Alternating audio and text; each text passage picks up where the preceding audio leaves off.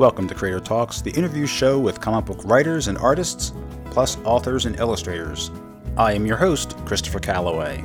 On this show, I interview a New York Times best-selling author and Eisner-nominated comic book writer, Chelsea Cain. We talk about her latest work through Image Comics, Maneaters. Her last published comic work was a few years ago for Marvel Comics, Mockingbird, and she's back with the same creative team to produce Maneaters, which comes out September 26th, and it will be an ongoing series. It is part Cat People and part Handmaid's Tale. A mutation in toxoplasmosis causes menstruating women to turn into ferocious killer wildcats, easily provoked and extremely dangerous. As panic spreads and paranoia takes root, the fate of the world rides on the shoulders of one 12 year old girl. We do talk about the book, but first, Chelsea and I look back and discuss her childhood, being known as the Dead Pet Whisperer, to her fascination with the Green River Killer, who was active in her area when she was growing up, and how it led her to write her own novel about a fictitious serial killer, Gretchen Lowell, who made her debut in Chelsea's book, Heartsick. When I conducted this interview, Chelsea and I also talked about our plans for the Vision series through Marvel Comics, which was canceled at the end of last week by the publisher. And so I followed up with Chelsea on her thoughts and feelings about the cancellation of the Vision. So here now is my interview with Chelsea Cain, New York Times bestseller and author of Maneaters. Here now on Creator Talks.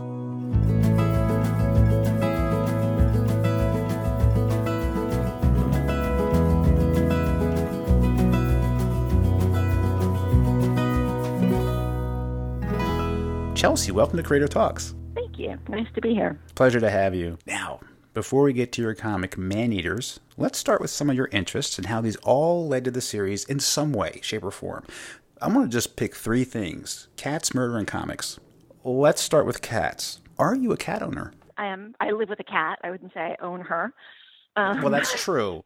anyone who lives with a cat Yeah. would never describe it that way. Mm-mm. But yeah, I do share a residence with a cat. She is a Manx tortoiseshell. Yeah, she's terrific. She's a great cat. Now, I've owned a cat. Well, my wife had a cat that allowed us to stay in the house. And the Yeah. cat came with the missus, so that was a package deal. Cat had to come along. And they're unique. They're different from dogs, very different in personality and temperament. If someone was on the fence about getting a cat, why should they get a cat? Oh boy, so I'm arguing for the cat. See, I think it depends on the person. Like obviously, right? There's cat people and there's dog people. We also have dogs. I'm a big dog person as well. Like I love animals of any kind, and if I weren't married to my husband, he doesn't have many like rules, hard and fast rules at all. But one of his rules is no more than three pets, and it doesn't matter to him what kind of pets they are. But like that's the total, three at one time. And if it weren't for that, our house would be completely filled with animals. Um, but if I were to argue for a cat, cats just seem um, like they have an agenda, and I think that really basic about that appeals to me.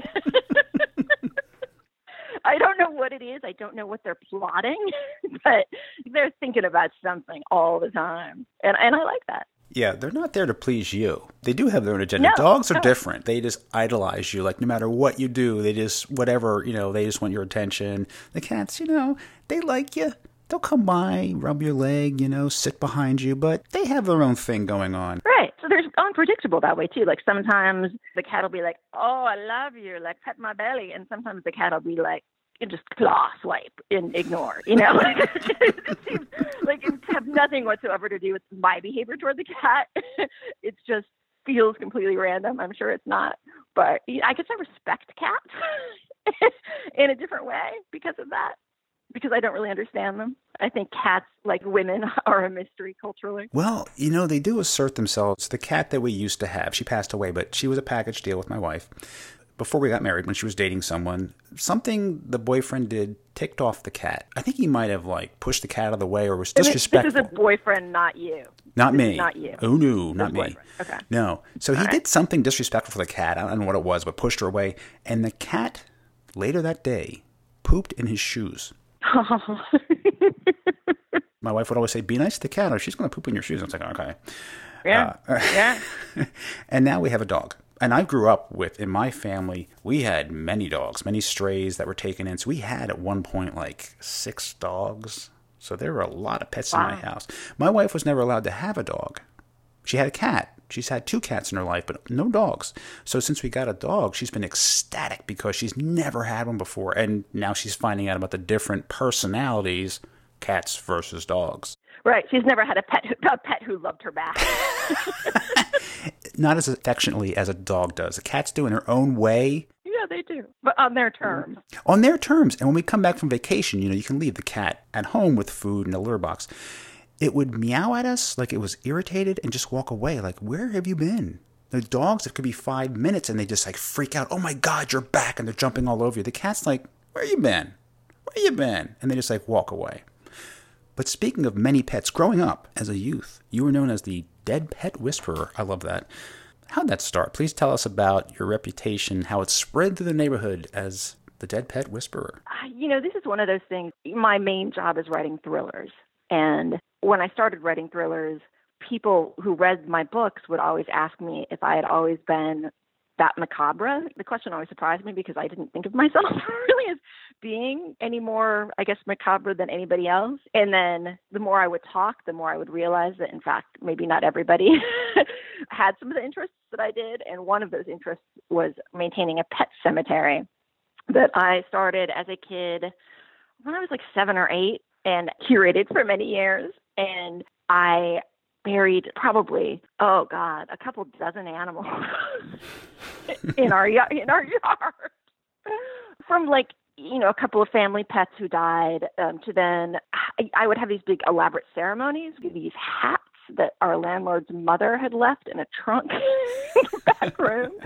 And they were from the 30s, and so they had all these veils, and I would have these elaborate ceremonies, which attracted kids in the neighborhood, and they would participate. And then word got out that, like, if you had a pet that passed away, you know, like I put on a good show, and it was a very nice plot. And so kids would start showing up at my house with their pets when they died. And you like usually uh like little pets. Like it's not like they were showing up like with their golden retriever in their arms. Right. But like you know, like the husks of gerbils that had crawled under radiators Oh, no. or freezer bags of fish because the fish would die and it would somehow end up in the freezer in a Ziploc. You know, months later, some kid would show up with their Ziploc with their goldfish wanting a burial. But there was also a chicken.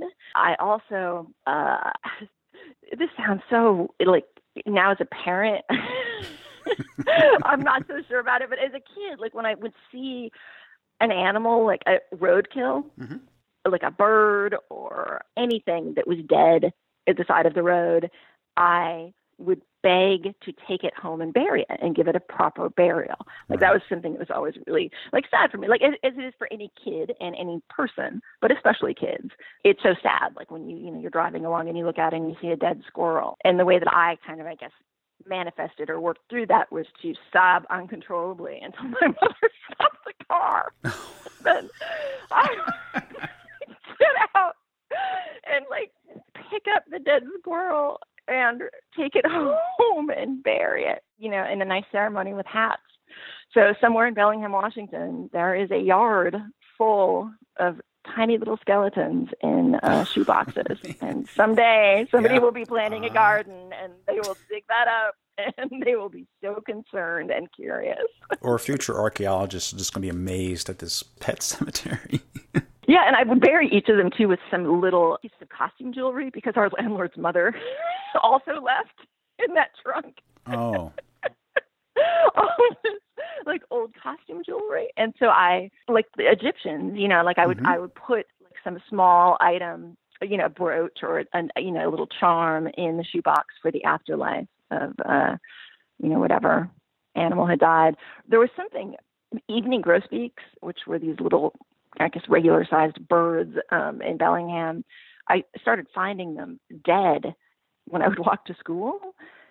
And over a couple week period, uh, I found like nine of them, which is a lot, right? Like I would wrap these dead birds in my coat, take them home and bury them.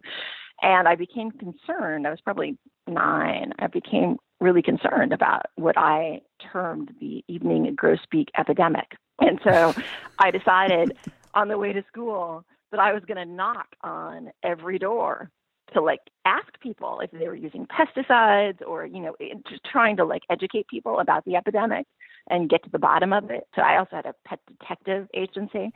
Um, so you know, like it, it kind of like aligned a, a couple of my interests, my missions, passions, and I uh, knocked on every single door um, on the way to school. And this was like, of course, I didn't think about it, but it was 7 a.m. People would answer the door like with a cup of coffee in their robe, and there'd be this kid uh, with a, a passionate speech about the evening grosbeak epidemic. So that was me, and I would like to apologize to the people between my home and Lowell Elementary School for that. this uh, conversation seems very timely because yesterday, just yesterday, my wife says to me, I got to talk to you about something. I said, Oh, she goes, It's not that bad. But what happened? She goes, Well, the dishwasher broke. I said, Oh, well, that's under warranty. She said, And Nolan's fish died. I'm like, Oh, that's not. The two events weren't related, I hope. no, no, not at all. Not at all. It's a mystery. He had one last year, it died, and he was really broken up about it. I mean, he got over it fairly quick, but it's like, Do you want to talk about it? No. Do you want to be alone? Oh. Yes. I'm like, oh, poor kid. So we're like, oh, how are we going to break this to him? We're going to tell him later on that day. Okay, okay. So I go out, I come home, and I said, where's the fish? My wife said, uh, I flushed it. It was beginning to stink. I said, I said, you flushed it. And I was serious. Now, have you seen Ozark before on Netflix? I did a Marty Weddy Byrde thing, so my wife got my dry humor. I said, we got to talk about things like this. You got to tell me this is happening. You just can't make unilateral decisions like that. she's like, I said, I said that doesn't show respect to the fish. We got to bury, we got to bury Blue with anchovy out back. What are you going to tell Nolan? He went to Flushing, New York. I mean, what are you going to do? She's like, well, I can't get him now. I said, I just okay, okay. He's buried. Then we'll tell him he's buried. I said, all right, well, we'll be on the same page, but in the future, we got to do this right. You just can't, you know, can't flush it. I was, I was serious. I think that is how the fish end up in the Ziplocs in the freezer. Yeah, that's well. I was thinking, right. why not a Ziploc? Yeah, why not the freezer? Right? Or right, store the body, and then at some yeah future point when the ground thaws, you have a burial. Absolutely. That's tough, man. Fish. Are like, are you going to replace it? I told my son we're waiting for the you know uh, you know the upset. He's like, can I get another one? Not even bothered. This has only been a year's difference. I'm like, um, yeah. I mean, let's give it some time can we get it tomorrow? I'm like, let's give it a little more time. But yeah, sure. So he's fine. We'll get another one. But like, I don't know what these are like betta fish. I'm like, what happens? In, it's like been like a year and they're gone. I'm like, the tank was perfectly clean. There was no chemicals in it. We use spring water, no chlorinated water, and I don't know what happened. It's a mystery. what do you think it is? Do you think it's a serial killer? I, I don't know. Two. You've lost two. I know. It looks really weird. Let's talk about murder. Not actual murder, but, but about the, how that ties into some of your books. I want to share something else with you. This is just off the topic, but it, it, was, it drives me to murder. Not actual murder, but just drives me nuts. I go to the, almost said it, I go to the gym. I don't want to tip off which one it is. And I, I, I'm all about, you know, respect, etiquette. Yeah, you're talking about proper burial of fish and pets. Well, there's gym rules, right? You're a, moral man. Well, you know, it's like it's not your bathroom, okay? It's shared, and people go in. It drives me nuts. They spread their stuff out. There's no room for you to get changed. I just want a square foot. Well, I saw a person, no kidding. They were shaving their head in the bathroom. I don't mean grooming a close cropped. This person decided it was time to shave all of their hair off and decided to do it in the locker room. That was so huh. bizarre.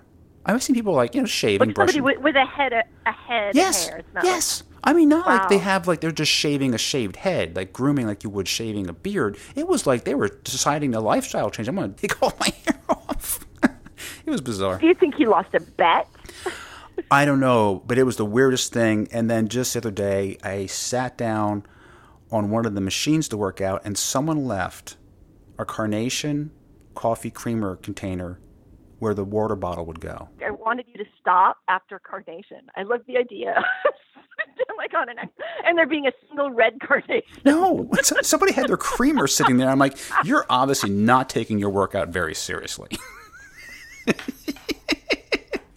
But I digress. I just thought I'd share that because it sometimes drives me to want to commit murder. Well, I will tell you, one of the most excellent things about being a thriller writer is that I get to murder people on the page. So, mm-hmm. like, I actually, it helps me move through the world in that way right? So, like, if I am stuck in traffic or somebody cuts me off, or just those moments in life where you're like, oh, I could, you know, where you're just filled with like hatred for the state of humanity, I think to myself, I'm going to go home and I'm going to murder somebody in a book.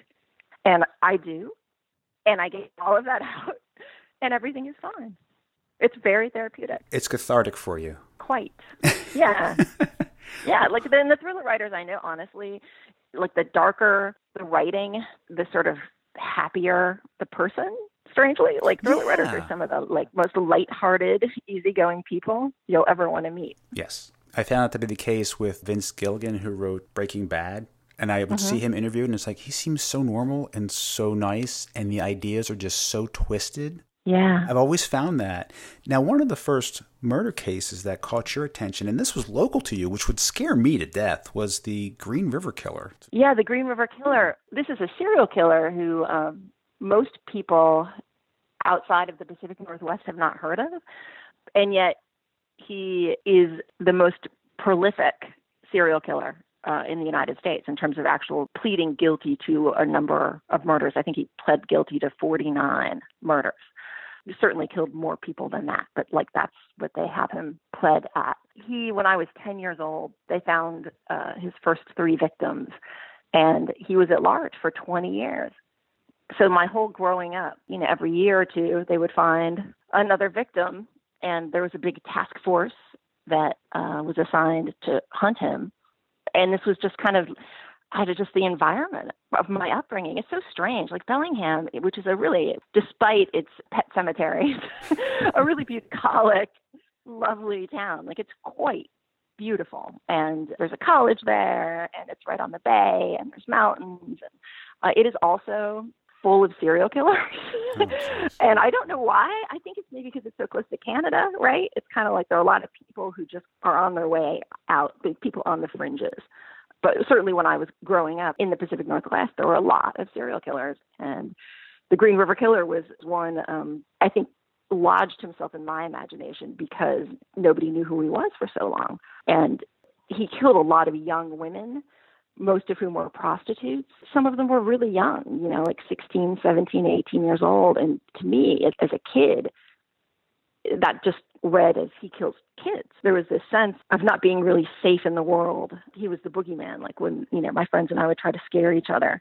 That's the term we would use. The Green River Killer is going to get you. And so the fact that after 20 years, they finally did catch him through a kind of like astounding and diligent police work. I just was just so fascinated by that and fascinated by the impact that that had on my growing up. The bigger mythology of it, the bigger story but like I am fascinated just in the last year the way that so many investigations are using ancestry sites, right, to finally identify some of these killers that they've had DNA on for so long. And one of the people they recently identified and arrested in January is a guy who killed a young woman named Mandy Stavik, who was a year older than I was, um, in Bellingham, and she was killed when she was 19. So I was 18, and she was home for Thanksgiving break from college and went out for a run with her dog, and the dog came back a couple hours later, and wow. Mandy never did. In that case, they found her body a couple of days after that. She had been raped and murdered, and it was a you know really galvanizing for that community. And a lot of people at the time thought it might be the Green River Killer, but other people thought it was somebody closer to home. It was scarier, more unsettling, right? Because it's this small community, and that means it's somebody you know down the street. It's a neighbor, and Crime Stoppers came to town to film, uh, you know, a reenactment of the crime that they would put on TV to try to get people to call in tips. And they cast me as Mandy Stavik because I looked so much like her. Oh, wow. And so they took me to her house and I met her mom. I ran the route that she ran with her dog, literally with her dog. This dog who totally knew who did it, right? And couldn't say because he was a dog. That's fascinating. And it was really, yeah, like obviously a really intense experience that I think had a profound impact on me in ways that I didn't even really understand at that point. In my first thriller, oh, these girls are are murdered, these teenage girls who look like Mandy, and they're all found like in the same circumstance, down to just tiny little details that I didn't even realize that I was repeating until after the book was done. And then I was like, oh God, like I see what I'm working through there. Uh, but anyway, they finally, after yeah, 20 some years, they identified the guy and it was a guy literally down the street. It was a neighbor. It was a guy who had, you know, was still just down the street from her mom. I've only heard of it through Dark Horse's graphic novel that was out. Oddly enough, it's being resolicited again, second printing this month. So Oh, The Green River Killer? Yes. I love that graphic novel. I think that is amazing. Yeah, by Tom Jensen's son, right? Yeah, I'm actually working my way through that. I, I downloaded a copy because there was a sale, so I, I snagged a copy. But if people are interested in learning more about that, it's being solicited again, so that's one to check out. But did that influence? Now, when you said your book, yeah, Heartsick was my first thriller. Yep.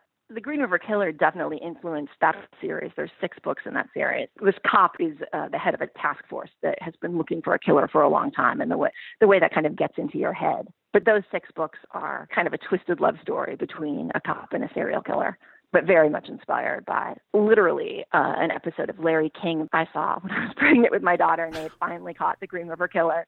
They'd finally caught him, and he cut a deal where he agreed to tell them where more bodies were if he would get, you know, life instead of uh, the death penalty. And so these cops, many of whom had been on this task force for 15 or 20 years, which is incredible. Like that's, you know, your whole career, right? You respond to like one homicide early on and then like that's the only case you work the whole rest of your career. They finally catch this guy and they really wanted to bring peace to the families of his victims. And so many families didn't know if the Green River Killer was responsible for their missing daughters. So the cops cut this deal, and they would go and they would sit with Gary Ridgway, the killer, and try to get him to tell them where more bodies were and to admit to some of the crimes specifically, you know, beyond the ones that he had admitted to. And they had this footage in this episode of Larry King of one of the cops sitting with Gary Ridgway in this interrogation room and they seemed like old friends, right? There was this conviviality mm-hmm. and this lightness to the way that they were talking, had at the same time underneath it all these levels of manipulation that like I was just fascinated by because Ridgway had been a suspect from you know like really really early on and so they'd known each other for a really long time, right? They had both shared this in a kind of like really sick way. They had shared this experience of all these crime scenes. They couldn't share with anyone else, like mm-hmm. both of their families, right? You couldn't share that with anyone else, but these two guys had shared that. Uh, and so they did have this history and this kind of weird intimacy. And that also, it was this incredible power struggle of obvious, like trying to, you know, manipulate the other into like giving the other what he wants. I loved that relationship and I thought I wanted to see that relationship but with one of the characters as a woman because it just added a kind of sexual element that seemed more, you know, was even more obvious. And since I was pregnant and crazy and hormonal, it seemed perfectly reasonable that I should write this book. So I did.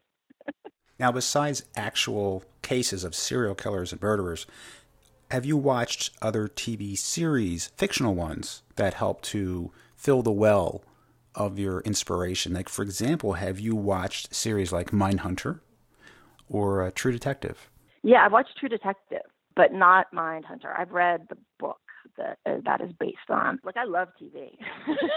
I think there's some great. I've always loved TV. There's some obviously some really excellent TV now, far more than a single person can possibly watch. Like, I just love stories. I love great stories, and if that comes in the form of a comic or a graphic novel or a TV show or a movie or a book, it doesn't matter so much to me as long as it's good. At the time when I started writing thrillers, I was super into Wire in the Blood, Robson Green, the um, housewife's heartthrob, I believe he's called in England. uh, but I was obsessed with that show, and it had like there were like six episodes or whatever, right? Because it was uh, British the first season, and I uh, plowed through them, and then I started reading the books. They were based on books by Val McDermid, and I read all of those. And then there were only three in that series at the time, and like I have told Val McDermid this, like if there had been a fourth book, I would not have written mine. Like I needed to write a thriller because I felt like somehow it would be easier to write a thriller that would entertain me rather mm-hmm. than somehow like risk picking up a thriller and it not being as good as Val McDermid's books. Again, I was pregnant, so not thinking clearly. but it all turned out fine. Now, uh, you're also a comics enthusiast. What was the first comic book that you read? Oh, that's a good question. Probably Richie Rich. oh, wow. Richie Rich and uh, Scrooge McDuck.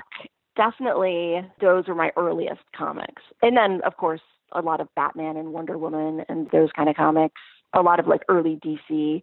And then I moved into Marvel in middle school uh, and got really into X Men and Alpha Flight and that kind of like, you know, Chris Claremont era of X Men. And I had a cousin, my cousin Jason, who was a big comic nerd and actually went into comic book stores, which as a, a girl, like I never really felt comfortable doing, never really felt welcome doing that. So he was sort of my supplier, my dealer, and kept me in comics through middle school.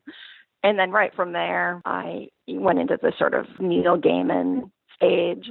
And then for a long time, you know, probably 10 years, like I read Fantagraphics comics. I went into like, I read a lot of alt comics, mm-hmm. so called alt comics. I didn't read superhero comics for like 10 years or so. And then I was brought back into that world with Alias, Brian Michael Bendis's oh, yes. series about Jessica Jones, which I read, like as luck would have it, I went back into a comic book store and that was the first thing that I bought. It was just like the, the first issue of Alias.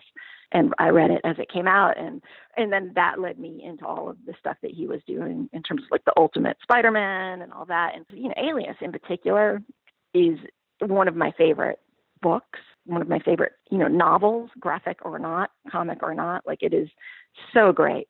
And at the time, because of the way that Jessica Jones is drawn in that book, drawn from life models from photographs, she stands and moves like a, an actual person, like a, a woman actually stands and moves, which I'd never seen before, having grown up reading superhero comics where women don't stand like the way women actually stand, right? They stand with, you know, their tits to Jesus, as mm-hmm. we say. right. and I found it so powerful to like see this character who is like a hero, but also like stood like a person. Uh, like obviously that Alias is such a sort of Valentine to the kind of like Marvel comics that Bendis grew up reading, which I also grew up reading. But look, I just loved that. I loved it. And that, yeah, brought me back in. So that was the game changer for you. Yeah. And then eventually you wrote Mockingbird for Marvel, which highly acclaimed, nominated for two Eisners, Best Series and Best Writer, right out the gate. That's amazing. Yeah, right? And I know comic fans will probably recall some of the buzz around the cover with Bobbi Morse asking about my feminine agenda. I remember hearing all the buzz about that. I'm not going to rehash all that old history, but I will say this that that was like what, 3 years ago? And now yeah. we have this whole Comicsgate thing rearing its ugly head now. We have reports of women creators being threatened by bullies of cons, and I've heard this firsthand from some of the women at cons that they've had problems with people coming up and trying to intimidate them. What the heck is going on? I don't get it. Embrace change because whenever you started reading comics, those books were different, right? So what you're reading is different and you're happy with it. So change is part of the process. When I say you, I mean people who read. In your opinion, yeah. as a mature intelligent adult. what can we do? what can we do to stop all this hate towards new creators who are women, LGBTQ, contributing to the arts and speaking with their own voice and actually reflecting what's going on around us now. What can we do to stop some of this hate flying around? What do you think we could do? I can speak personally. I think we just have to keep showing up, right? And that's, yeah. I mean, that's the thing that I kind of came to. It's a lot easier to stay off the internet and to uh, not make yourself vulnerable. But we have to show up. Like we, you know, like we can't let them win because it is just, it is a small group of people. like most comic book readers are like not only great, but like some of the kind of greatest people you ever want to meet. Like it's a great community that is made up of people who really love story and who, uh, who are like really enthusiastic about their mythologies and about sharing their mythologies. Right. Like mm-hmm. I think most comic book fans can't wait to share a comic with somebody. yeah. Right? They're evangelists for comics. Uh, and then there's this small group that is, you know, angry and scared and defensive, and they all have Twitter accounts and a whole lot of time. and so they have this outsized voice but even during all of that, the buzz, as you say, um, about Mockingbird, even sort of in the throes of it, it just made me more committed to writing comics. And honestly, it made me personally commit to writing more comics.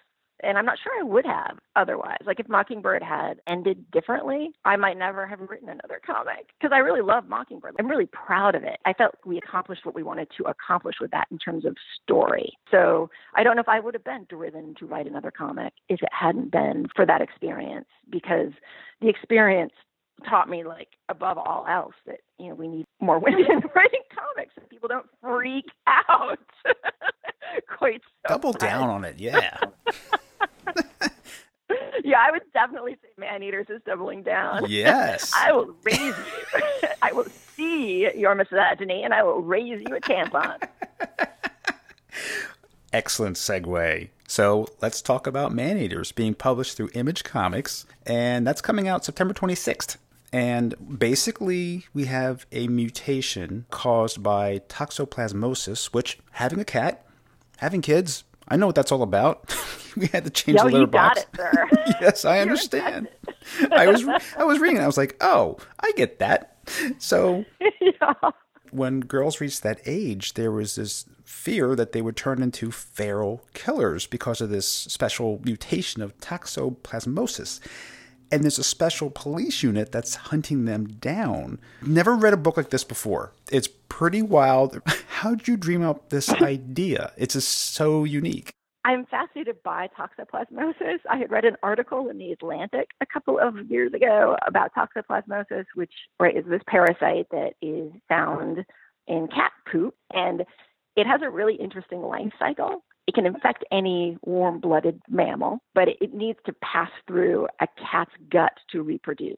So it is in its best interest to be eaten by a cat. So it wants to infect an animal that will get eaten by a cat so that it can complete its life cycle. So even though we're all infected, what it really wants is to infect rodents or you know birds, but usually like rodents. And scientists, uh, researchers have discovered that it actually manipulates the behavior of the small rodent. So mice are fearful of cats, right? They, it's in their genetic sort of self interest to avoid cats. And if they're infected with toxoplasmosis, they lose that fear. They lose that inhibition, and they actually have discovered that mice who are infected are attracted to cats. They're drawn to cats, hmm.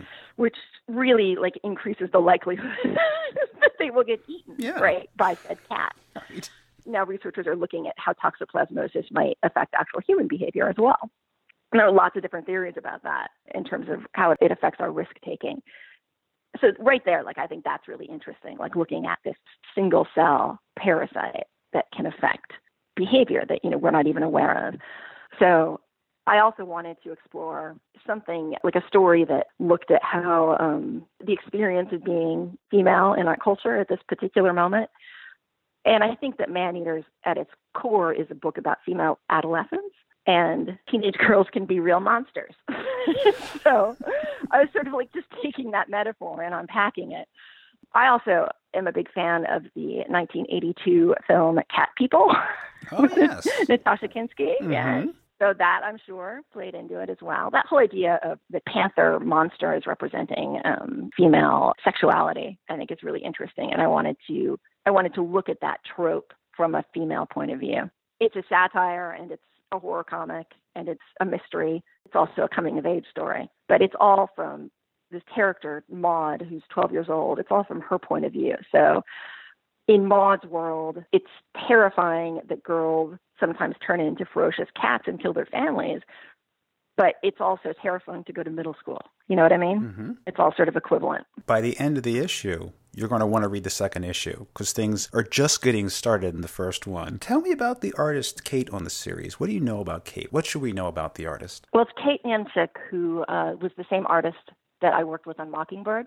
I actually reunited the entire creative team. So it is the same artist and same colorist and same letterer as Mockingbird. Ah. Yeah, Kate is in Poland, which is funny because I'm in Portland, so there's only one letters one letter difference.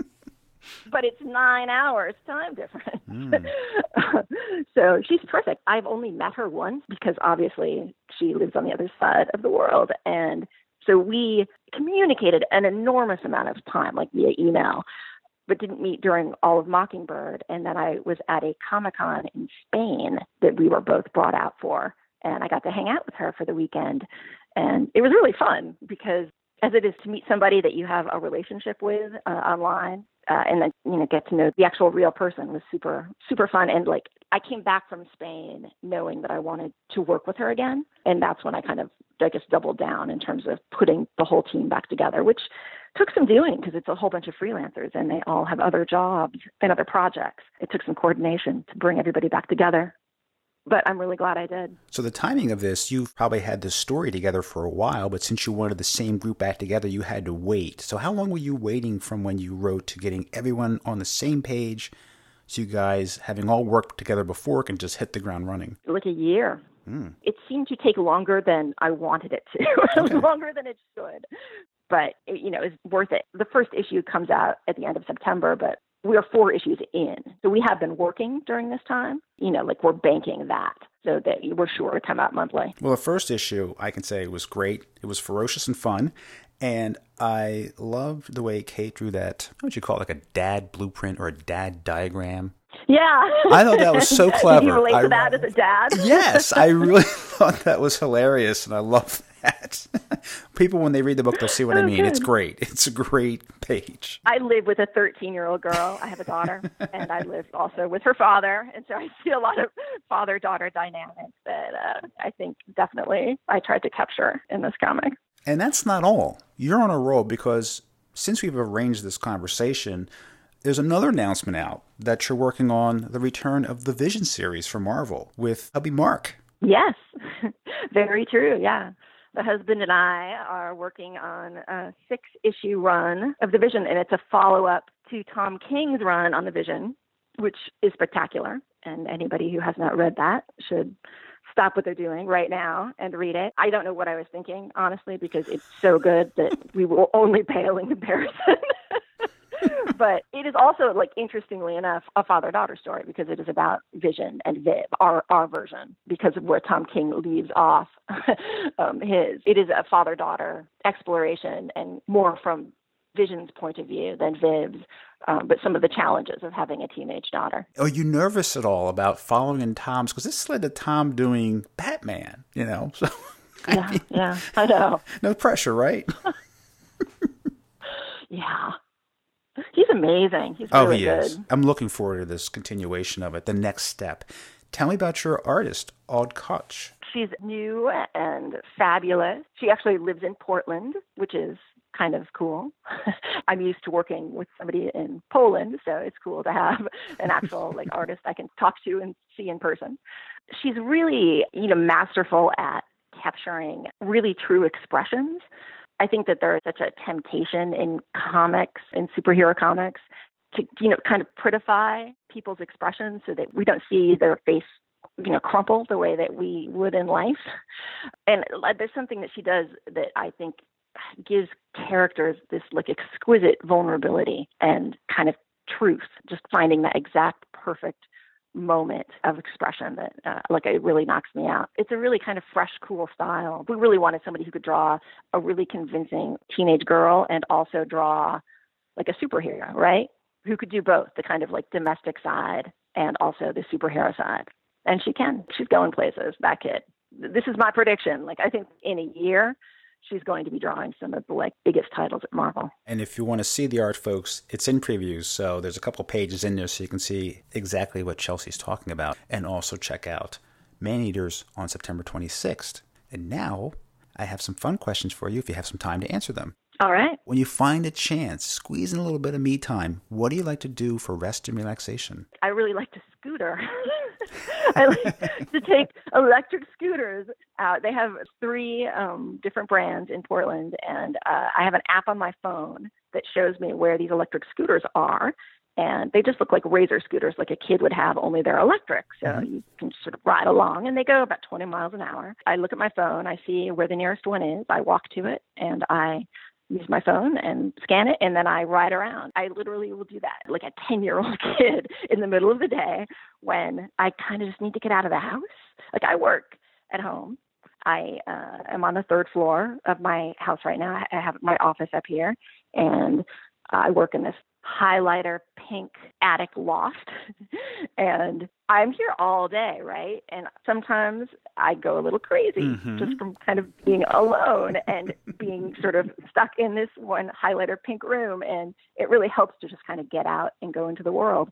Uh, so I scooter around and I'll just, you know, spend 20 minutes scootering and then come home and get back to work. But as I was telling you before we got started, I was in a scooter accident yesterday. So I have yet to uh, get back on that horse. I just want to clarify you were riding it, you weren't hit by one. right. I was, I was hit by my own scooter, which I was riding, which is somehow even worse. now, thinking back to when you were around 10, 12 years old, what pictures or posters did you have on your bedroom wall? I was a subscriber to World Magazine, which was like a National Geographic magazine for kids. Yeah. Mm-hmm. And every issue came with a map or some kind of poster of an endangered animal in the middle. And my walls were covered with those, with posters of pandas and, you know, maps of Africa. It's something actually like I loved that so much. The act of carefully pulling that poster right would be folded in fours and kind of held by a couple staples right at the middle and it would it, it would take a little bit of craft to get that little staple out and then to like pull it out and then to unfold it and see it all at once. The first time you could see the poster was that once you got it out and were able to unfold it. I love that feeling, and I really, I really want to replicate that in Man Eaters, Some sort of poster or some sort of like special insert. I think that was so fun. Now, at that same time, what were you listening to, music wise? Liza Minnelli. really? Yeah. I was a huge Liza Minnelli fan when I was 10 years old. In fact, I was such a big Liza Minnelli fan that my mom got me a ticket to see Liza Minnelli in Seattle at the Paramount Theater. And my mom drove me from Bellingham. So it was like an hour and a half drive. I wore my Easter dress and she took me to the Paramount and dropped me off because she'd just gotten one ticket. And it's this grand theater, right? You can imagine, you know, like red velvet seats and very fancy. And I went in and I got a program and I went to my seat, pretty good seat in the middle, kind of like a third of the way back. And I watched Liza Minnelli perform. And afterwards, my mom uh, was in the lobby and we went around and we waited at the stage door in the late rain for an hour and Liza Minnelli then came out and she was in this yellow sweatshirt that said Manhattan in green letters across the front. And she was with this guy who had a beard, and this limousine pulled up, and she walked right past me on her way to the limousine. And I was so overcome that I lunged for her. touch her. Like when people see the Pope or the Beatles, you know, and you see them just like right, and they just you just need like you, I couldn't like I just had to touch her, like she was holy, and I lunged for her, and I got my hand out, and I touched the sleeve of her sweatshirt at her elbow as she walked past. oh man, brush with greatness. yep. I still have the program. It's framed in my living room. oh, good for you. That's a great memory. Yeah. That's wonderful. I have a couple of hypotheticals for you. You're stuck on a deserted island. If you could only have one book with you, what would that one book be? Probably Infinite Jest, David Foster Wallace, because I have never been able to finish it, and I feel like I would be forced to finish it in that situation. and it's a book I really feel like I should read. It's my husband's favorite book. Like I love David Foster Wallace's like his essays, but that book I've never been able to penetrate further than like 100 pages in. And it's incredibly dense and rich. So I feel like I could, you know, if I had a good a week on a desert island with nothing else to do, I could really learn to love it. Okay. My other hypothetical a toy company says, Chelsea, we want to make an action figure of you. What would be your accessory that speaks to who you are? A corgi. A corgi. All right. Pembroke Welsh corgi. I was ready for that one, right? yes. I've Bam. given that some thought, actually. now, when you're kicking back, what is your beverage of choice? Um, Chardonnay. Let me preface that, or at least notate it. I like to think of myself as a Pinot Noir drinker. Like I think Pinot Noir drinkers are superior to Chardonnay drinkers. But Pinot Noir uh, started giving me migraines, and I had to quit it. And so now I'm a Chardonnay drinker, but with apologies. Okay, yeah. understood. good. I don't want people to get the wrong idea. Now, my final question this is probably the toughest one. What is the one question that during an interview you have not been asked, something that you want people to know about you that they just don't know and no one's ever brought the subject up? You know what's hard about that question, honestly, is that I get asked it so much. Mm. The question, like, what is the one question nobody's ever asked you? I feel like my soul has been so thoroughly investigated that I don't know that there is something that I want asked. I think the stuff I haven't talked about is stuff I don't want to ask, right? It's the stuff that I want to keep private. Sure. Well, let me position it this way.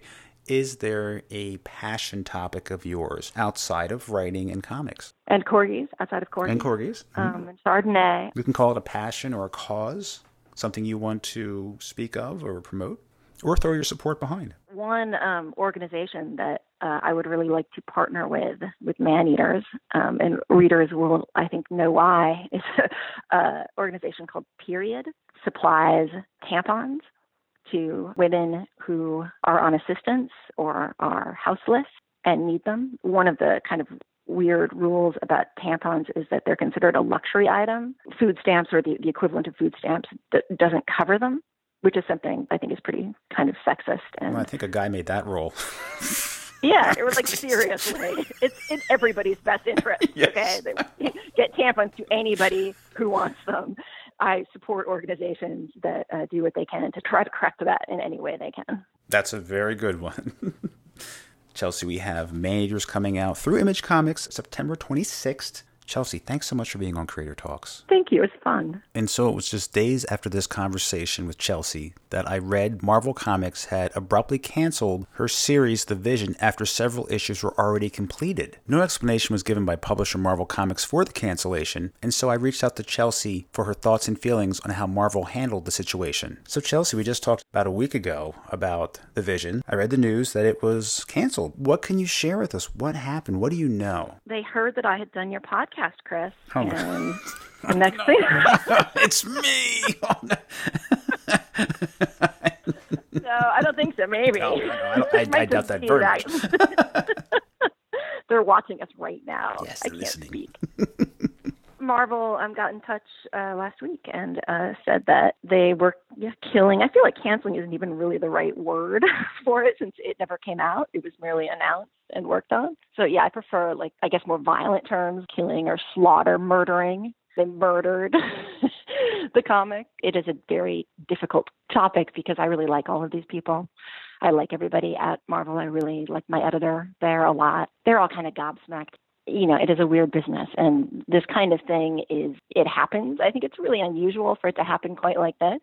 I guess the the thing that I um, found the most difficult is that they really wanted me to not talk about it, and I don't. I'm not good at being told to be quiet. I feel like there are so many freelancers. I mean, obviously, this is an industry made up of freelancers. Most of them can't speak up when they're told not to because they need the next job. I guess I was just sort of done with that, and I wanted to speak up on behalf of everybody because I think it's worth drawing attention to. It's really sad to not be able to share this story. It is really sad for a lot of reasons. I really truly believe it was really good. And I really truly believe like everybody did amazing work on it. It was really obviously important to me because it was something that was this product of our family but I think it's also just really important to draw attention to the weird kind of expectations of freelancers and the the implicit and explicit kind of demands on how we behave and the protections that are granted and not granted. You know what I mean? Like being asked to behave like an employee and yet not given the usual protections that go along with that. That's not the editor's fault at Marvel. It's not anybody's fault. It's an institutional problem. And institutional problems don't change unless we start to point them out. It sounds like the decision was made at a very high level. From what I understand, it didn't fit in with their plans. But I've seen books canceled before they come out based on the numbers, based on how many were expected to sell through Diamond. But they didn't even have that information yet. And I know this is something that people really wanted to see. And I think it was really important for you to work on it. And you had a great creative team and it's the kind of diversity they want to bring to their line and attract new readers too. And to say it doesn't fit I, there's always room for a book like that, even if you have other plans. You already had some of this completed. I think the first issue was done, and many of the others were already in partial completion. So it wasn't like you're just sitting there waiting to get started. You've been working on this for a while with the team. That's what kind of bothers me too, is that not only do they want you to keep silent, but you put so much work into this. Whether they say, hey, here's the money for the work you did so far, we're just not going to do it it's still there's a part of you in that. You can't separate that from the work. It's two years of work. And that means for me, a frustration is that that's two years that I could have been doing other work, mm. right? Mm-hmm. That I could have had an opportunity to have a voice and, I guess, take advantage of the platform that was bequeathed to me in a really kind of traumatic situation. Or I regret that. I feel guilty about that. I feel guilty that I have wasted this time on a project that will never see the light of day. Well, you shouldn't feel guilty. yeah, I believe them when they say that it is about the creative direction in the sense that it was not what we did with the characters, but I think the plans that they have for those characters just changed in the last couple of years. And there was not maybe some communication that maybe should have happened internally. Mm-hmm. Uh, that was the first question I asked was, what are the numbers? and they had had the initial numbers in, but not the final numbers. Nobody could give me or would give me that information, though I was assured that that was not a factor. I don't believe that. I think the numbers must have been low. I think if they had been through the roof, they would have put it out because it's such a waste not to with so much of the work done of a six issue miniseries. Uh, it seems like a really strange business decision, but it's a strange business. Do you think they put enough promotion behind it leading up to it? I don't know. Like I, you know, honestly, I think that that is a book that would have done really well in trade, just as Tom King's vision had, especially because it was six issues. So it's kind of a perfect little, you know, nice arc. It's all self-contained. I don't understand why they didn't just say this is out of continuity and you know kind of something special and don't confuse it with maybe what you're seeing elsewhere in the MU, or alternatively, just kind of like put it out and buried it. that would have been the really smart thing to do. but they just made a decision in the Star Chamber, and we all have to live with it. On the face of it, it looks to me like there was some miscommunication and maybe just some poor management. If you've already gone that far into it and someone hasn't communicated that to you, someone's not talking to somebody else and it's not getting back to the right person because this should have never been a surprise. We don't know. It could be that they just, you know, had somebody walked in and had this really, really spectacular idea to like turn Vision into a truck or something. and they just all were so dazzled by that. And they all made plans uh, around Vision being a truck and then realized that he was not a truck in our series. And so it wouldn't work. I really don't know uh, what happened. But again, my problem is with Marvel the company and the institution. It is not with the people as much as the people always seem to make an effort to remind me that they are the institution. but I think that's not true. I think that, you know, complacency kind of breeds this institutional bias isn't good for anybody. And I think, especially right now, it's important to just speak out. The institution is made of people. I mean, someone has to make the decision. These things are not automated. And I'm just speculating. We're both speculating. But if there is some knockout idea that came along, great. You know, they could still do that. Just continue with yours. And then after that, the next thing's right and queue ready to go. I don't think that would bother anybody. I don't know. I'm not an insider. I don't know what's going on there.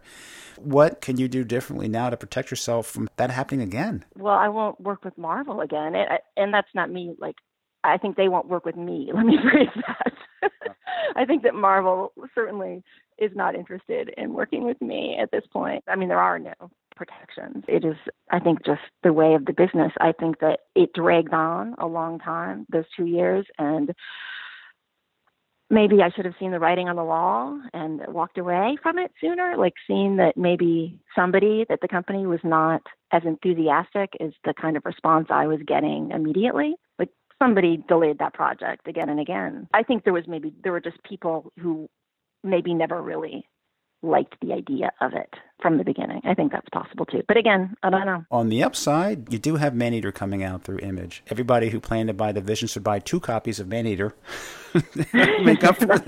right. One to read and one to bag and board. Maneaters couldn't be more important to me, right? Than like everything that I wanted to do with that comic feels even more essential in the last four days. Uh, so I'm really glad I have that. I am very sad that everybody else I worked with on the Vision. I'm sure they all have other projects, but there were so many really talented people, and especially Aud, the artist.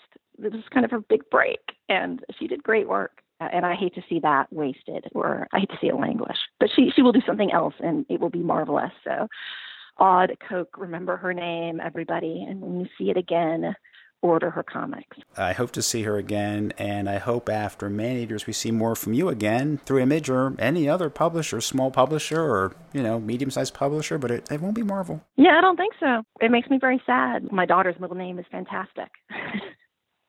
like we are Marvel fans. We are Marvel partisans. We are, you know, there's DC people and there's Marvel people, and I love them both, but we are Marvel people. I feel bad that I have been such a colossal pain in their ass, and yet I feel compelled to continue to be. We have to make change, and we can't do it by keeping silent. We see that every day now in the news. People aren't keeping silent. People that have been marginalized, they have to speak out. It makes people uncomfortable. Well, fine. Be uncomfortable. We have to talk about it. We have to get this out there. Otherwise, things will never change. I think that's true. And I think that so much of this stuff, it is made more complicated and maybe more insidious by the fact that these people are really great as individuals. A lot of this stuff just does not occur to them they're putting out fires, you know, in front of them and they're underpaid and overworked and they're stressed out and they're on a crazy publication schedule and takes a lot of effort to be uncomfortable. It's much easier to try to make the simplest, quietest, safest choice and just hope everybody is on board. But that I think is not productive ultimately. And I think comics it is an industry that is in trouble. Certainly like the sort of floppy segment and anything we can do to get people into comic book stores is so important. There are so many people who love comics and don't know it because they don't ever run into one in their daily life. You know, until we kind of chip away at that kind of insular point of view. The people who go to comic book stores, like that group is just going to get smaller and smaller. And that makes me sad. I regret that. The good thing is, at least now we have so many different publishers offering such a wide variety of comics now, and it wasn't that way when I was growing up. there was there was a few, yeah, but, but now there's so many more. There's a ton more to me personally. Comic book stores where I feel really welcome, and I think you know many of the comic book stores that I grew up around, they would have loved to be welcoming and just really didn't know how. it's not like they were saying no girls are allowed. It, you know, they didn't know how to do that. And I love that there's a comic book store within walking distance of my house called Books with Pictures. And one of the things I love about it is that the comic books aren't in bags.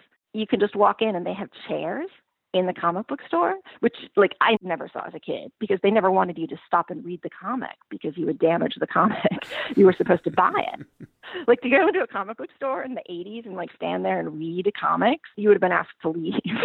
this comic book store just has them all out and cushy chairs and encourages people to just kind of come and hang out and read comics. That's how you develop a love for the form. And I think once you develop that relationship with the material, then like how can you not love it? Like how can you not have a pull list? Keep doubling down. Keep doing what you're doing because we need people like uh-huh. you making comics that are so passionate about it. Oh, thanks, Chris. Today, Kelly Sue DeConnick announced that she's doing Aquaman for DC, which is going to be fantastic. Oh, wow. So I'm going to put that on my pull list, and I encourage everybody to do that too, because there are a lot of, as you say, amazing creators making amazing work, and the most important thing we can do is support them. Thanks for coming back and talking about everything, and uh, good luck again with Man Eaters. Thanks very much, Chris. Coming up next week, my guests will be writer Kevin Cuff, writer Bob Frantz, and artist Walt Ostlie, the creative team behind Metal Shark Bro.